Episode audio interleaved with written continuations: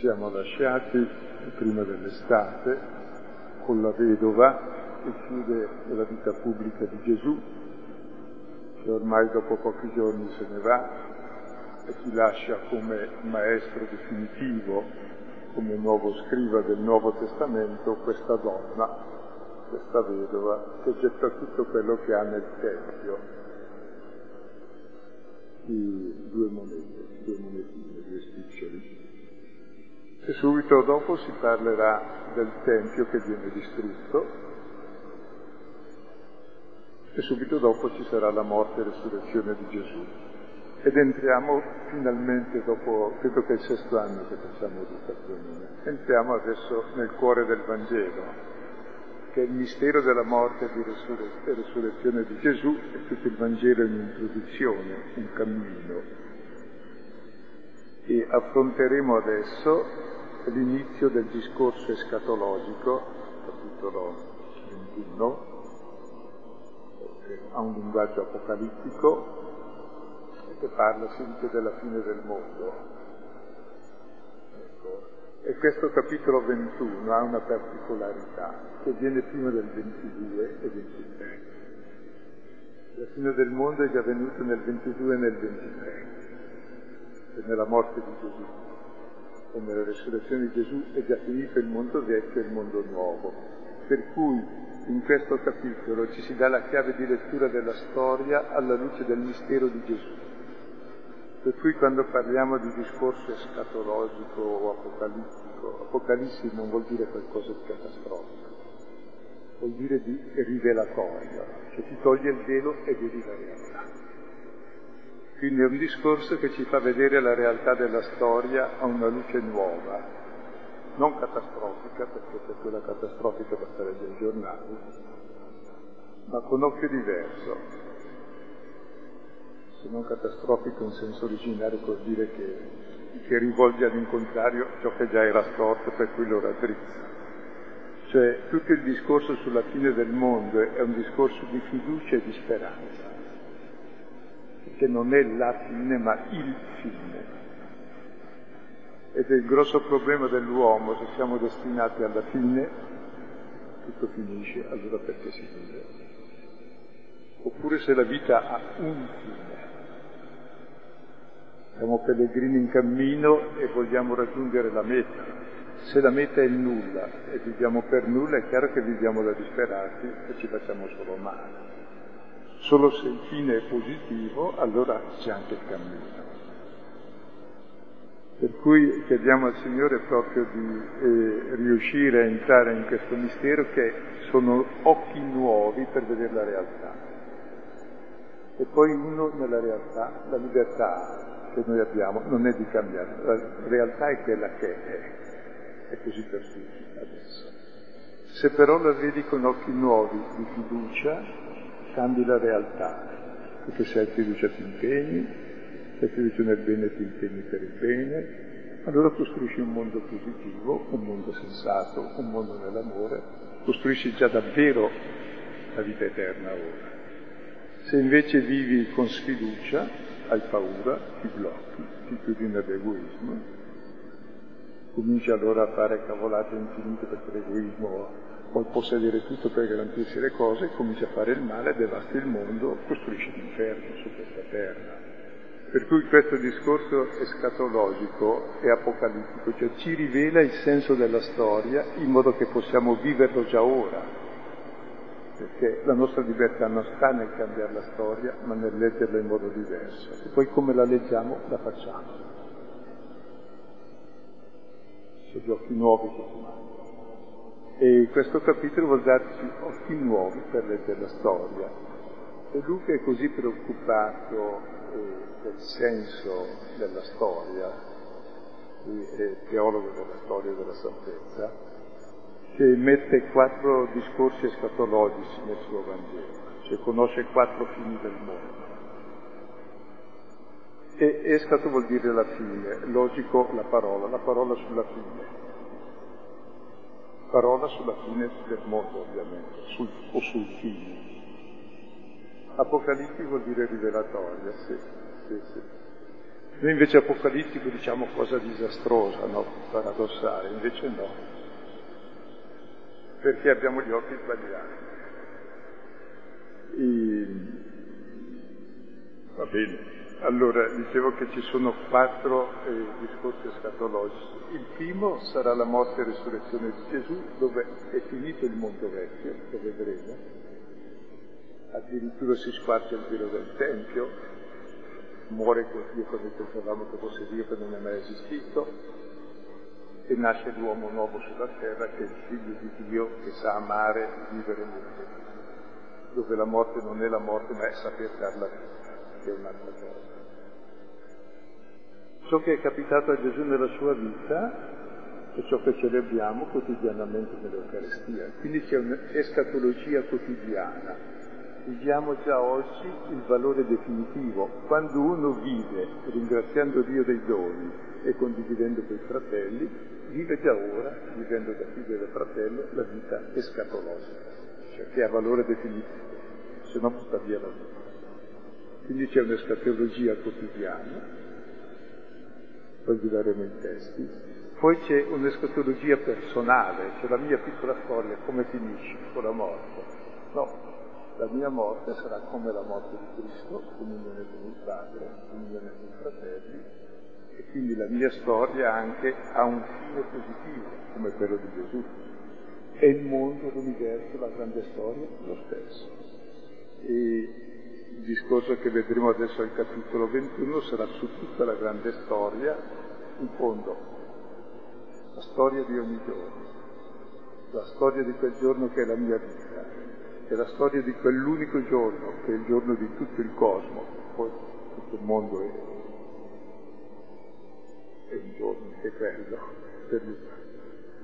Ecco, tutto ha come parametro di lettura il mistero del male che è vinto dall'amore per te e che, della vita che vince sulla morte. Credo questo ci può bastare come introduzione sapendo che trattiamo dei temi più forti perché se non sappiamo perché stiamo al mondo, che senso ha la nostra vita per vita? Viviamo da storditi. Ecco, questo discorso vuole proprio essere apocalittico, cioè rivelarci perché stiamo al mondo e come dobbiamo vivere in questo mondo.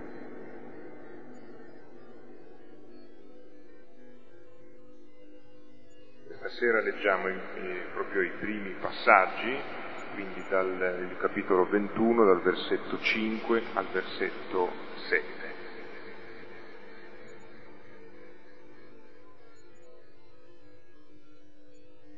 E mentre alcuni dicevano del Tempio che era adorno di belle pietre e di donativi, disse,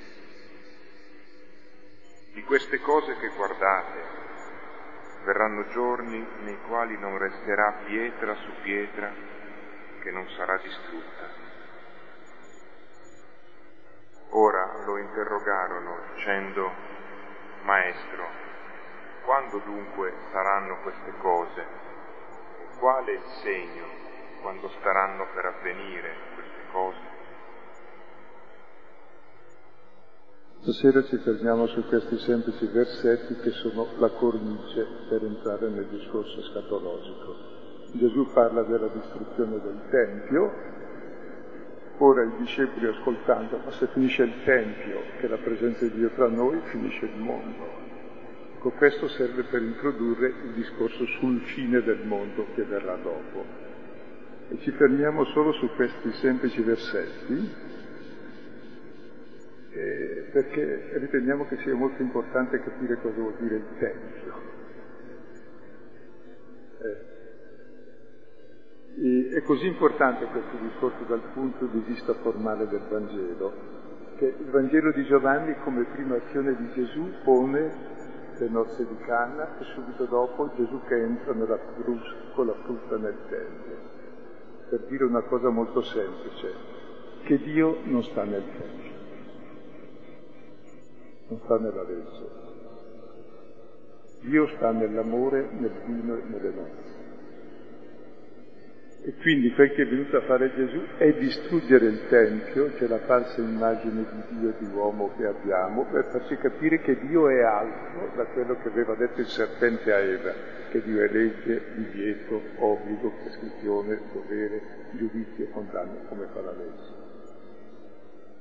E Giovanni lo pone all'inizio, Luca pure pone tutto l'inizio del suo Vangelo nel Tempio, il suo finale ancora nel Tempio e nel mezzo c'è il cammino di Gesù a Gerusalemme per entrare nel Tempio, finalmente entra nel Tempio anche lì con la crosta.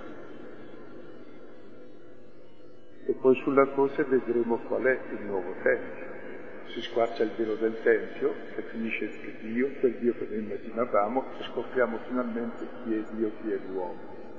Così tutti gli altri Vangeli.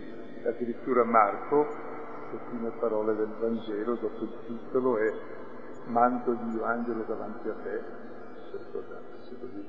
che la citazione di Malachia 3 che parla della fine del mondo quando Dio entra nel suo Tempio e distrugge il Tempio, perché Dio non è quello che sta lì. E quindi allora analizziamo questo testo un po' dichiarando i termini che vedremo in gioco in tutta la passione di Gesù. E cominciamo dalla prima espressione. mentre alcuni dicevano del Tempio. Si sta parlando del Tempio. E ci fermiamo un po' su questa parola. Lì hanno davanti il Tempio costruito da Erode il Grande, che aveva cominciato a costruire nel 24 a.C., che finì nel 60 d.C., ma già in dieci anni era già strutturato tutto bene, con 100.000 operai e mille sacerdoti operai che lavoravano per le rifiniture interne dei luoghi più santi e poi altri, sì, fino praticamente al 64 era ancora per gli abbellimenti, quindi era qualcosa di splendido, grandioso. E poi sei anni dopo fu distrutto da Tito, l'imperatore Tito, chiamato delizia del genere umano, tanto era buono, il quale ha distrutto così bene il Tempio, lasciando soltanto il cosiddetto muro del pianto, che è di pietre enormi, per dire cosa sanno distruggere i romani, vedete da quel che è rimasto cosa sanno distruggere, quindi non ribellatevi. Questo è bellissimo. Avevano davanti questo Tempio. E per sé Israele ha un rapporto col Tempio strano. Il Tempio è chiamato il luogo, dire Hamakon in ebraico, il luogo. è il luogo per eccellenza. Tutti gli altri sono non luogo. Solo in riferimento al Tempio diventano un luogo. E questa parola che il Tempio è il luogo, ci sta annunciando qualcuno, sarà l'angelo di Malachia se non si spegne. Ecco. E la parola del luogo è importante, vediamo se riesce a spegnere, anche spegneteli per favore quando venite lasciate le sorti. Ecco, è importante perché la prima parola che ha detto Dio ad Adamo è dove sei, in che luogo sei, perché noi siamo definiti dal luogo. Viviamo nel tempo anche, ma il tempo non lo possiamo definire, ci siamo nati adesso e viviamo in questo istante, perché non sappiamo che non c'eravamo. Mentre il luogo dipende da noi ed è il luogo che ci è lasciato la nostra libertà. E noi che luogo cerchiamo? Tutta la nostra vita è cercare il luogo, il luogo dove siamo accolti, dove possiamo vivere, il luogo dove possiamo avere relazioni positive.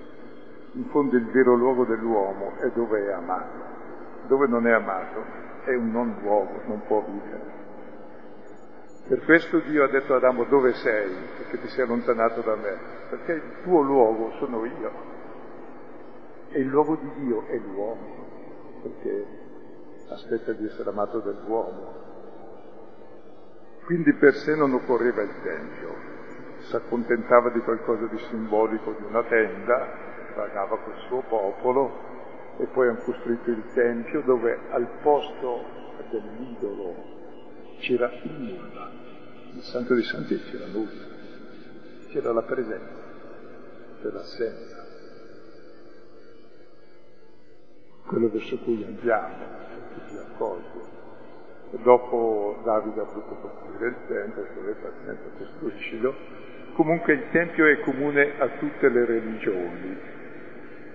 Il Tempio vuol dire il centro, qualcosa che è tagliato fuori dal resto e tutto il resto è in riferimento a quello. Il profano, il profano, il Tempio è tutto il resto che sta davanti.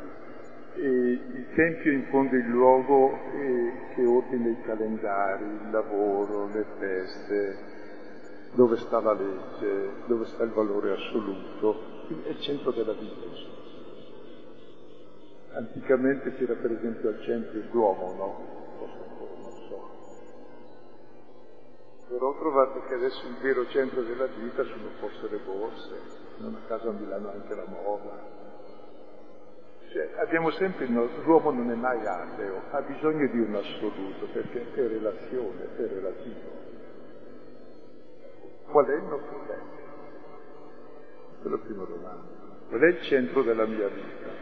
È il problema di fondo che abbiamo tutti noi, attorno al quale si organizza tutto il resto. Per esempio, mediamente noi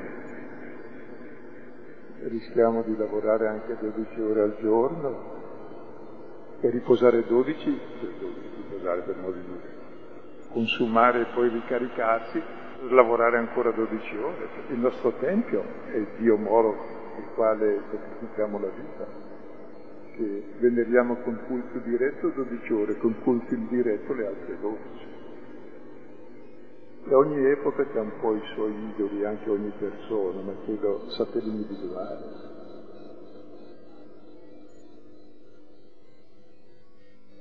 Prima avevamo forse benessere e dopo adesso c'è più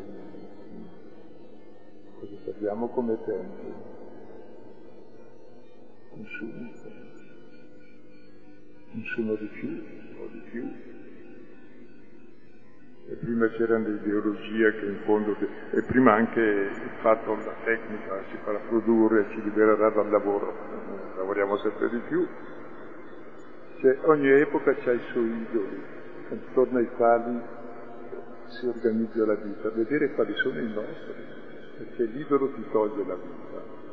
Dio invece te la dà perché te l'organizza in modo da lasciarti totalmente libero, come vedrete, perché il Tempio sarà distrutto.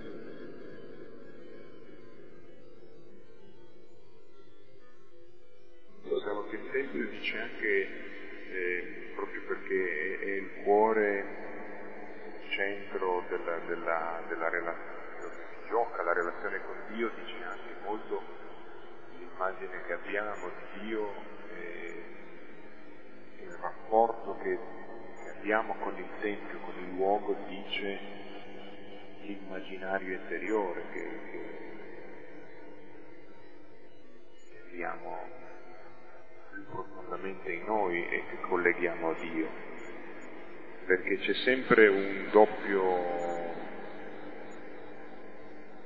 doppio binario, in questo senso un'ambiguità possibile almeno nel rapporto col Tempio. Il Tempio dice presenza, dice Dio vivo e presente in mezzo al popolo, Dio punto di riferimento del popolo e della vita dei singoli, ma dice anche che è tentativo di imprigionare, di essere esclusivo, no? Rapporto con Dio solo in quel luogo, cioè solo nostro. E qui un po' dietro non è il momento di parlarne, ma problema del rapporto tra i monoteisti.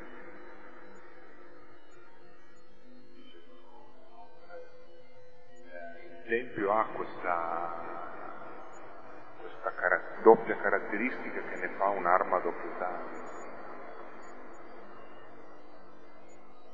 O che entri veramente nella profondità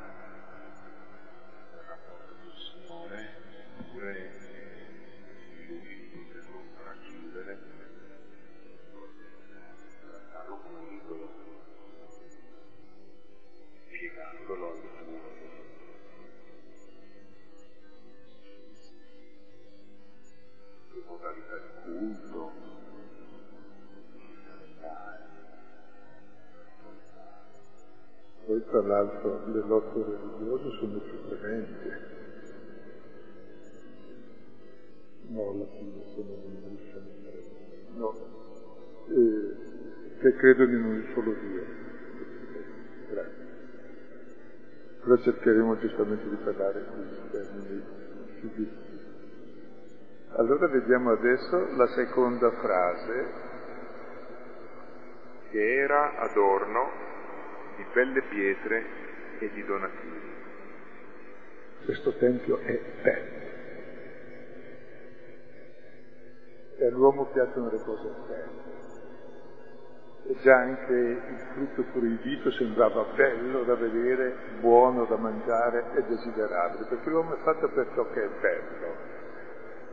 E il bello dovrebbe essere anche buono, ma il bello ha un valore aggiunto, vuol dire che c'è il gusto del bene, per cui lo desideri. Queste belle pietre. E però c'è anche un'ambiguità tremenda di questo bello, buono e desiderabile. Già tutto il male lo facciamo sempre perché ci sembra bello, buono e desiderabile, no? Poi ci accorgiamo che non è vero. Poi questa è anche la caratteristica dell'idolo, se ricordate il sogno di Nabucodonosor che vede una statua grande, bella, splendida e terribile, d'oro e poi c'è per le varie parti di bronzo e poi i piedi d'argilla, che è immagine dell'idolo, cioè l'idea che noi abbiamo di Dio è qualcosa di grande, di potente, di affascinante, ma anche di terribile, perché lui ha tutto il potere e tu sei nulla davanti a lui. Bene, questa immagine di Dio è l'idolo, cioè è satanica. Perché Dio è piccolo, non tiene in mano nessuno, è servo di tutti. Addirittura Gesù, per usare il titolo più alto, il titolo più alto che dice di sé, dice io sono il figlio dell'uomo. Figlio dell'uomo, per uno che conosce la Bibbia, vuol dire tre cose, due cose. Una, figlio dell'uomo, uomo vuol dire anche donna in ebraico, il nero della terra. È il massimo comune divisore di noi, sono tutti figli d'uomo?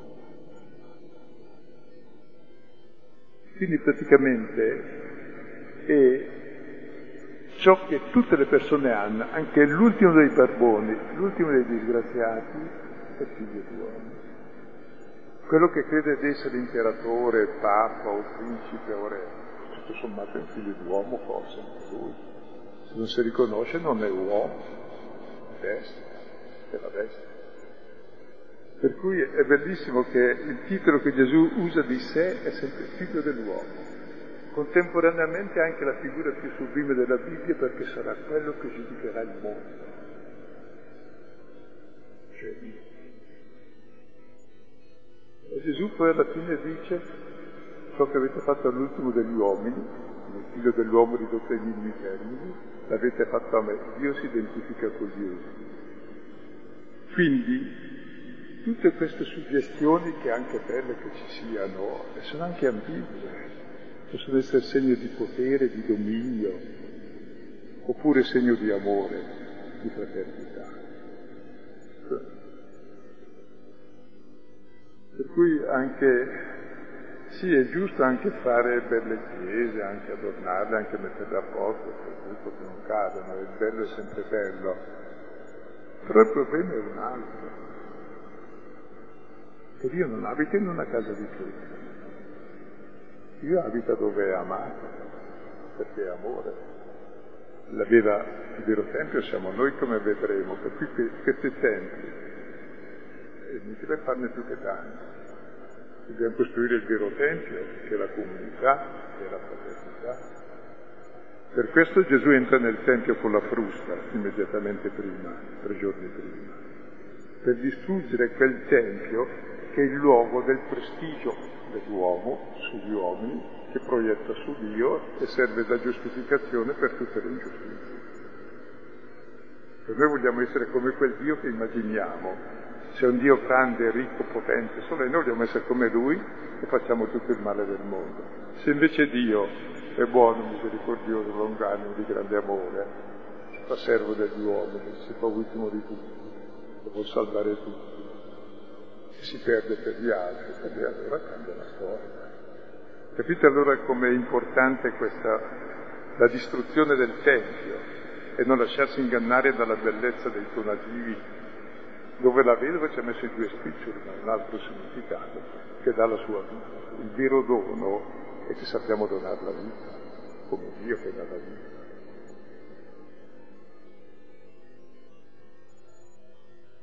Poi c'è un, un senso anche ancora una volta no, di una bellezza che può veramente comunicare qualche cosa che porta oltre se stessa, invece un'altra bellezza che fa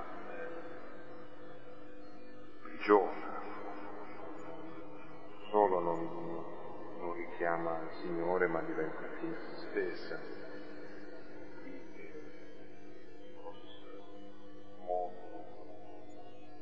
Siamo allo stesso senso. Disse, di queste cose che guardate. Verranno giorni nei quali non resterà pietra su pietra che non sarà distrutta. Parole di Gesù e Gesù sarà poi condannato per queste parole. Di tutto questo Tempio non resterà pietra su pietra.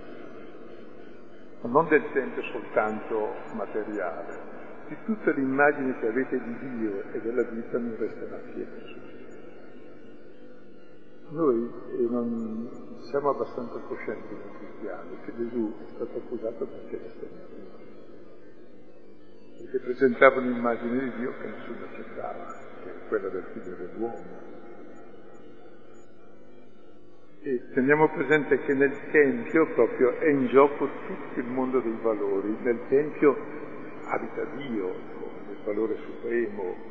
Nel Tempio sta la legge che organizza la vita e poi il re che ha il potere, che potere ha di far osservare la legge, non di cambiarla. E il profeta cosa fa? Rimprovera, è, la, è, la, è l'altra istituzione di Israele, no? Rimprovera il re che non osserva la legge. Per cui attorno al Tempio si organizzano tutte le istituzioni, cioè il Tempio, la legge, il re e la polizia, la parola. Bene, nella morte di Gesù è distrutto il Tempio, si squarcerà il velo del Tempio e ci sarà, si dice nel Vangelo, la teoria, l'unica volta che c'è la parola nel Nuovo Testamento, vuol dire lo spettacolo, ma vuol dire anche visione di Dio. Cioè sulla croce vediamo chi è Dio, è quell'uomo lì, nel suo corpo conosciamo qui entreremo quest'anno nella grande rivelazione di Dio che si mostra così com'è. E quindi distrugge ogni immagine di Dio che abbiamo. E poi distrugge ogni legge che abbiamo, perché la legge di dire discrimina, giudica, condanna. E lui non giudica, non discrimina, non condanna nessuno. La sua legge è la comunione, la misericordia e l'amore, c'è una cosa.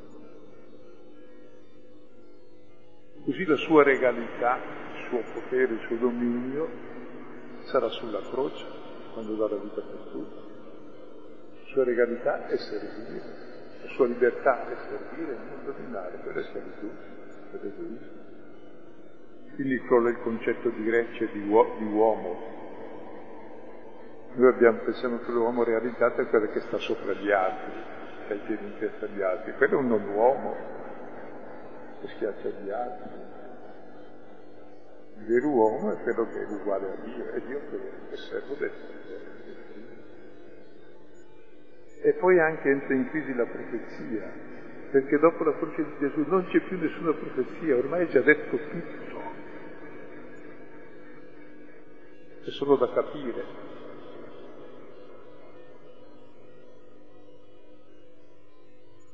E dov'è il nuovo Tempio?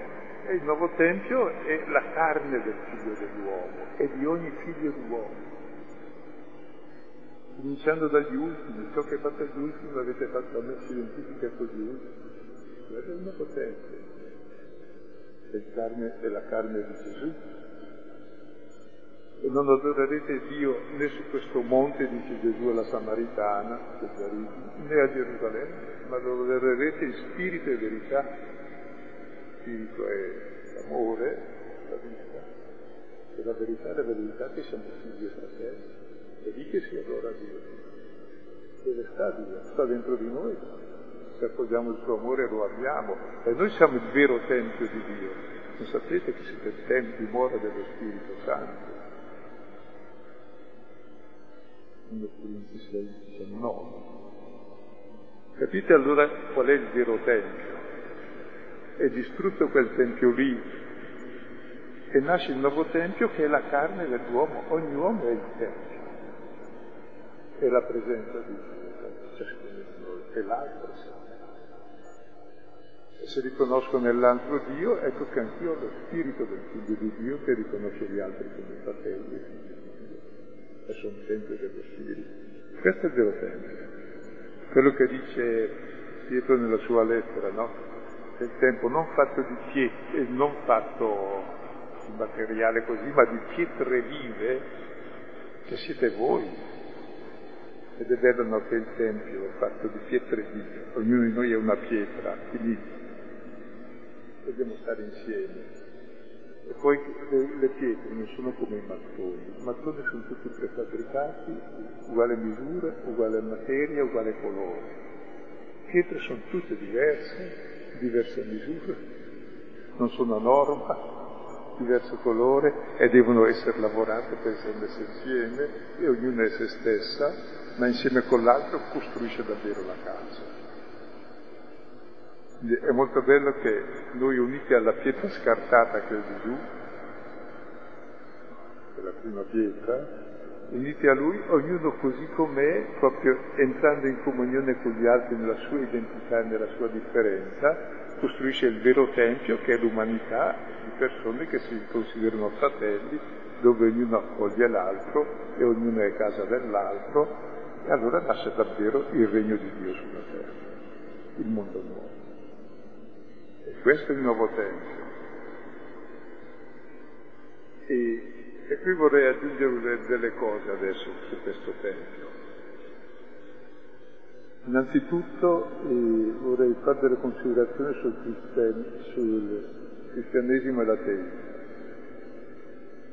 Come sapete i primi cristiani erano condannati come atei.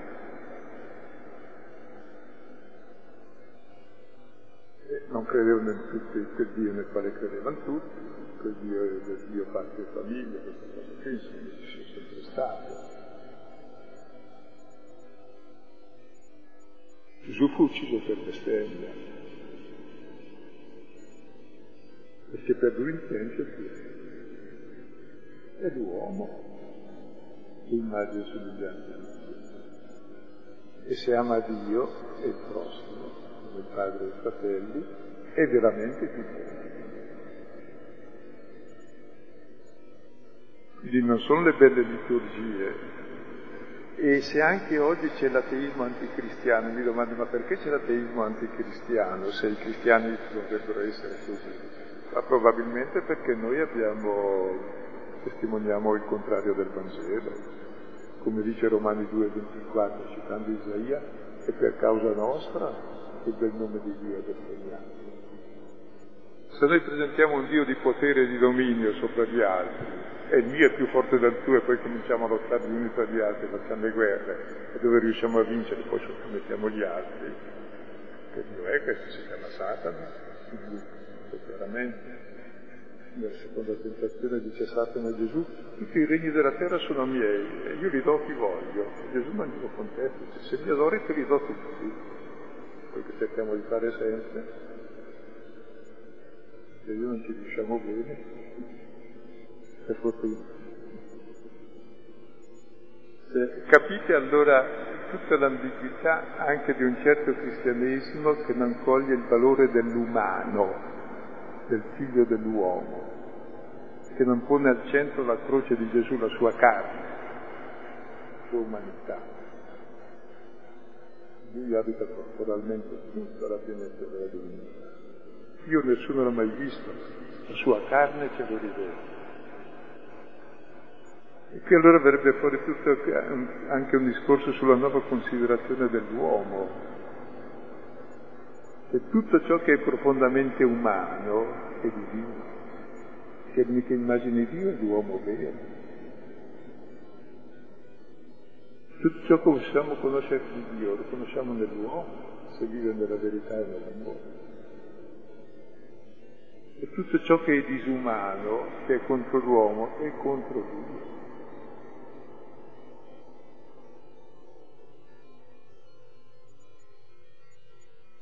E Dio non ha bisogno di essere difeso, se Dio ha bisogno di essere difeso che crepi.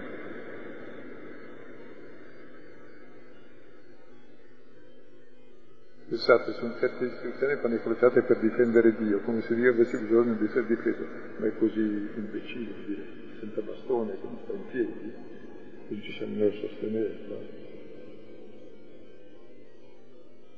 C'è una, una scarsa stima di Dio da difendere con le armi, con col potere.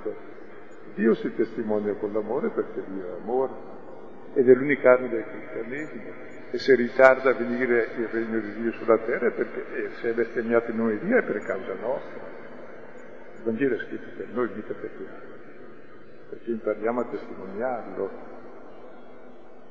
In mente che anche la riflessione della Chiesa nel Vaticano II è molto forte a questo riguardo, perché nell'ultimo dei, eh, dei decreti, eh, dei verbum, il documento sulla centralità della parola di Dio, sulla parola ispirata nella, nella, nella vita della Chiesa, ehm, c'è un passaggio dove si ragiona su eh, come intendere questa parola che è parola di Dio detta però in parole umane, che sono evidentemente parole povere, parole situate storicamente, limitate, come sono le cose umane.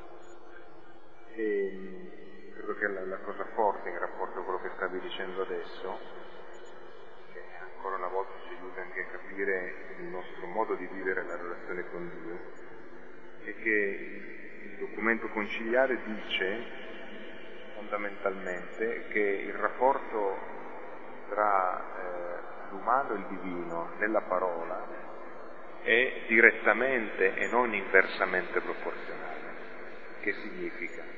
Noi pensiamo che una cosa, mediamente almeno, una cosa è tanto più divina quanto meno c'è di umano, tanto, tanto più la divinità è, come intendiamo, risplende nella sua purezza, nettezza e allora l'uomo si ritira e allora lì veramente diciamo, eh, la divinità risplende. Invece la logica con cui il concilio eh, accoglie la, la parola è proprio tanto più quella parola proprio umana, proprio perché è autenticamente parola umana, proprio per quello Dio la assume e fa parola sua, che si rivolge a noi con parole così. Molto bello, direttamente proporzionale all'umanità e alla divinità, nel comprendere il mistero. Pensavo quanto dicevi no, come il rispetto che ha Dio per l'uomo è incredibile. Per tutti.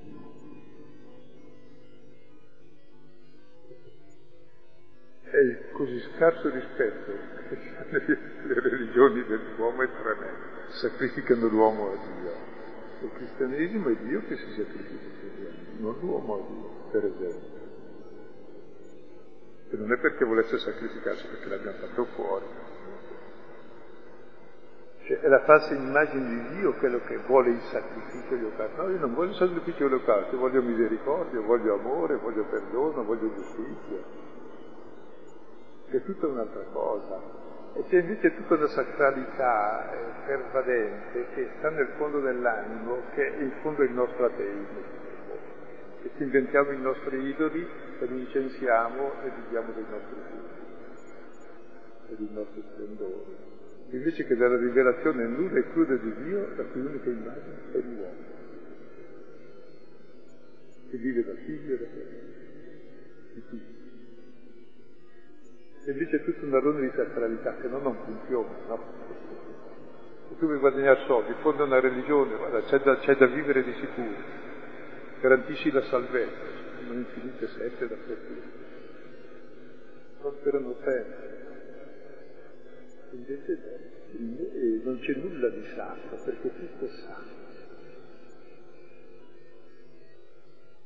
Sacro è anche l'esecrando, è diverso tutto è santo, perché la presenza di Dio pervade ogni creatura, e soprattutto l'uomo, e anche il più lontano da Dio, Dio gli è più vicino, carcerato, dismisurato, impuro, affamato, carcerato che deve essere, sono io.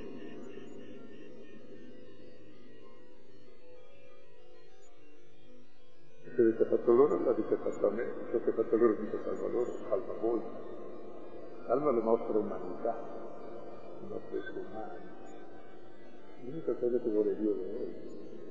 E allora capite com'è importante questa inquadratura sul discorso che Gesù farà leggendo la storia alla luce della distruzione del Tempio, cioè di tutti i valori che noi pensiamo come assoluti e divini e immutabili, perché il vero valore è un altro, è l'uomo, il figlio dell'uomo,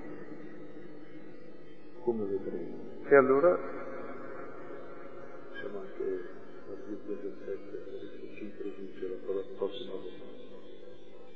Ora lo interrogarono dicendo, Maestro, quando dunque saranno queste cose? E qual è il segno quando staranno per avvenire queste cose? Ecco, sono i discepoli che interrogano e hanno capito che la fine del Tempio è la fine del mondo, poi verrà il regno di Dio, allora domandano quando verranno e quale il segno.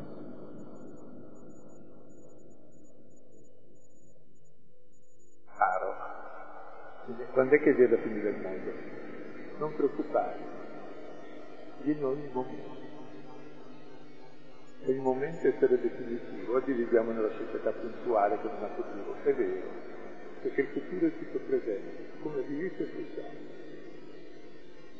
Vivi questo istante in valore definitivo, come amore del padre e del fratello, allora è già finito il vecchio tempio sei già nella vita.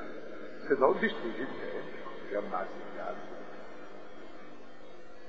E qual è il segno? E vedremo eh, nel racconto successivo i segni su tutte quelle cose che vediamo che accadono ogni giorno sui giornali.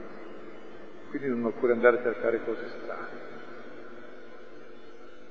Quindi ci aiuterà a leggere alla luce della distruzione del Tempio e della morte e resurrezione di Gesù tutte le vicende quotidiane che ci capitano nella vita quindi come luogo della speranza, non invece della paura, della fatalità, e della speranza, della vigilanza e della responsabilità.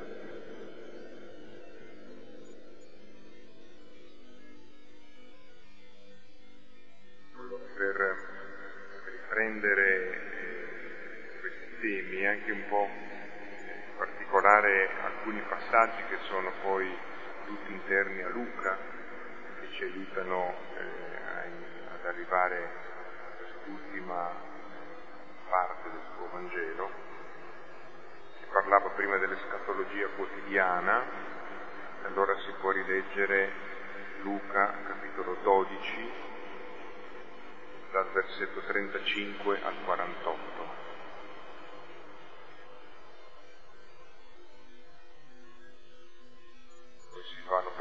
Escatologia personale, che riguarda la, la mia vita, la mia storia, qui si può eh, rileggere Luca 17, versetto 20, fino a 18, versetto 8. Luca 17, 20.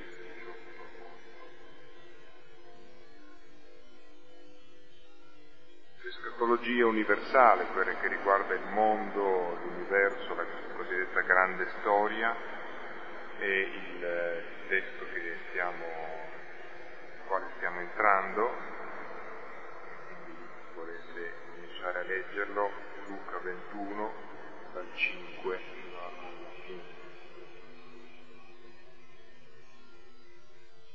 Poi c'è l'escatologia pasquale, Gesù fonda tutto questo discorso.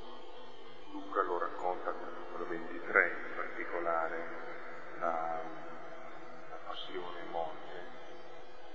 Naturalmente cominciare a leggere. Come riferimento eh,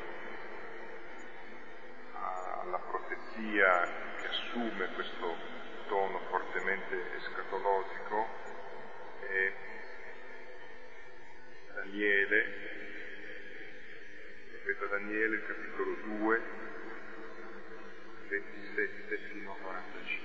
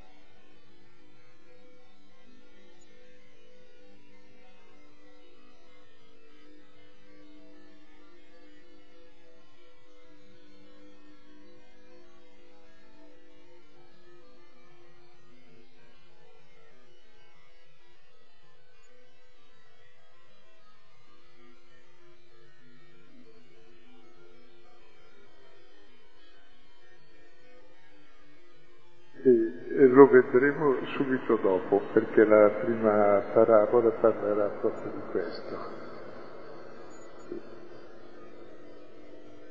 E viene fuori anche all'inizio del Vangelo che Gesù sarà pietra d'inciampo, che farà cadere il vecchio Tempio e tutti, comunque è tutto un gioco che vedremo. Inciampo è lo scandalo cioè, ci scandalizza tutti, perché non pensavamo a un Dio così.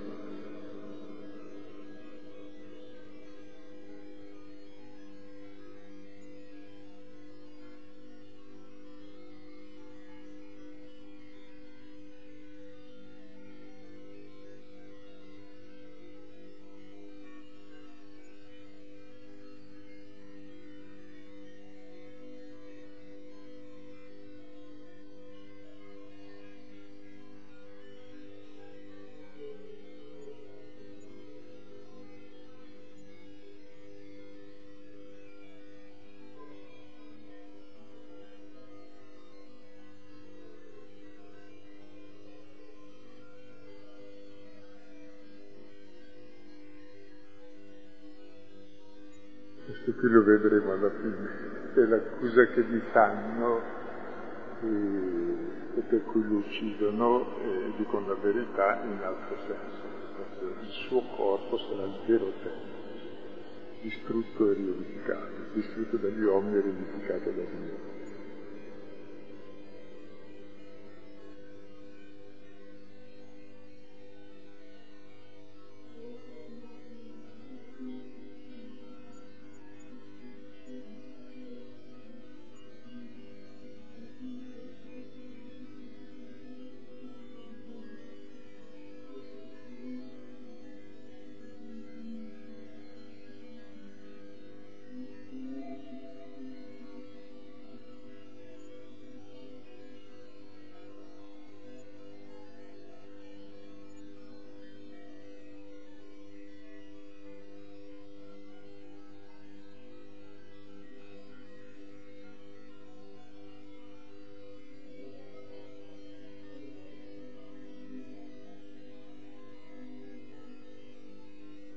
Ascolta, la pietra esterna esprime il cuore di Pietro o meno che abbiamo. Per cui quel che mi interessa è, è davvero, non è questa la Chiesa, voglio. Anche i templi pagani possono essere anche più belli di questo. La Chiesa è la comunità dei credenti abbiamo nel Padre fratelli aperto a tutto il mondo, non è l'edificio. L'edificio è utile per i reumatismi. Ho visto per esempio le chiese che facevano in Guinea Bissau per i colonizzatori portoghesi, ecco, utilissime anche adesso perché ci stavano dentro dieci persone, cioè di famiglie gli schiavisti. Però siccome era zona paludosa le fanno un po' elevate da, da terra, dalla palude, e poi col patio davanti perché così non prende calore i mobili che entravano. Adesso servono molto perché dopo appunto ringraziando il comunismo che ha appropriato la Chiesa di tutto, è nato il cristianesimo e quelle chiese servono perché metti l'altare lì sul patio fuori e c'è 2-3 mila persone fuori. Quindi ecco per dire qual è la chiesa, non è quella dietro alle spalle, ma è quella lì. Poi chiaro ti serve un luogo per l'ombra se c'è il sole, per ripararti dalla pioggia se piove, o anche per ripararti dal freddo se sei in altri climi, ma quello è secondario. Poi se è bella è meglio, questo sì, ma non è quel bello di lusso, di sfarzo o di dove tu devi, no, è un'altra cosa da bello.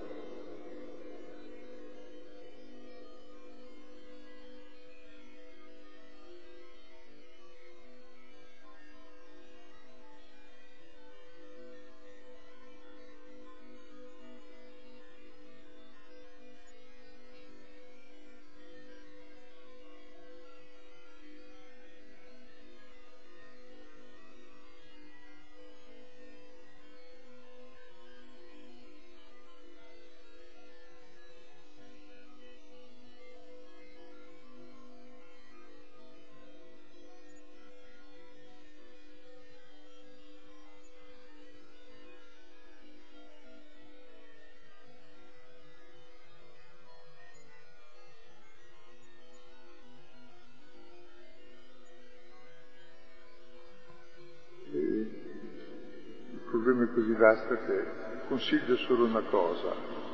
C'è un libretto scritto da Niccolò Cusano, De Pace Fidei, Pace della Fede, scritto nel 1490. Il Papa, siccome era la persona più prestigiosa che esisteva al mondo, noto in tutte le corti d'Oriente e d'Occidente, anche dei musulmani come scienziato, filosofo, teologo, e quella della coincidenza degli opposti. Lui, invece di andare a proporre la crociata, scrive un libro in cui Padre Eterno, la Trinità convoca tutti i capi di religione San Pietro e dicono, punto primo, guai se vi il nome mio perché sono padre di tutti. Punto secondo, adesso mettetevi d'accordo e poi c'è il libretto che spiega degli accordi che si fanno. E poi la proposta che fa invece la crociata dice poi potrebbero le persone salde nella fede per esempio il vescovo e il cardinale anche Papa, farsi circoncidere per mostrare agli ebrei musulmani che sono loro fratelli, non benissimo. Mentre per i cristiani non occorre, dice perché basta battesimo i desideri. Il cardinale di Santa Romana chiede e non l'hanno bruciato. È ancora avveniristico per dire.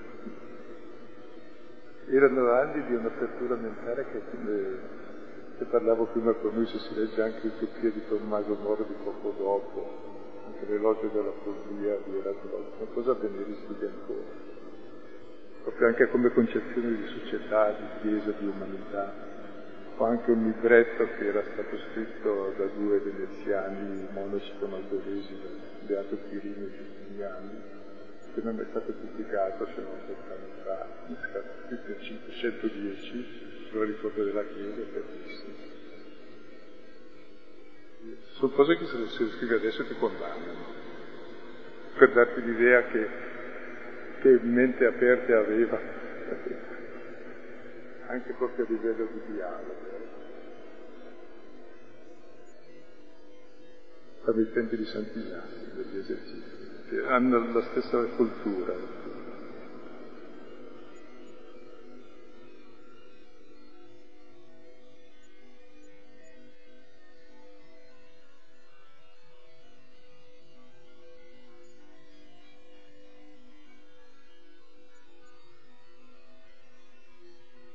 Ci tenevo eh, a fermarmi anche su queste poche righe all'inizio, perché è proprio attorno al Tempio, all'immagine che si ha di Dio, di valore di assoluto, che si gioca tutto il resto. Lo si dà per scontato il Tempio.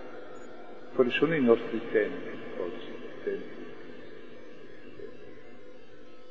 I nostri idoli intoccabili, massimo profitto, altre cose, cose indiscutibili, puoi discutere di tutto, ma non di quello. Quali sono? personali e pubblici.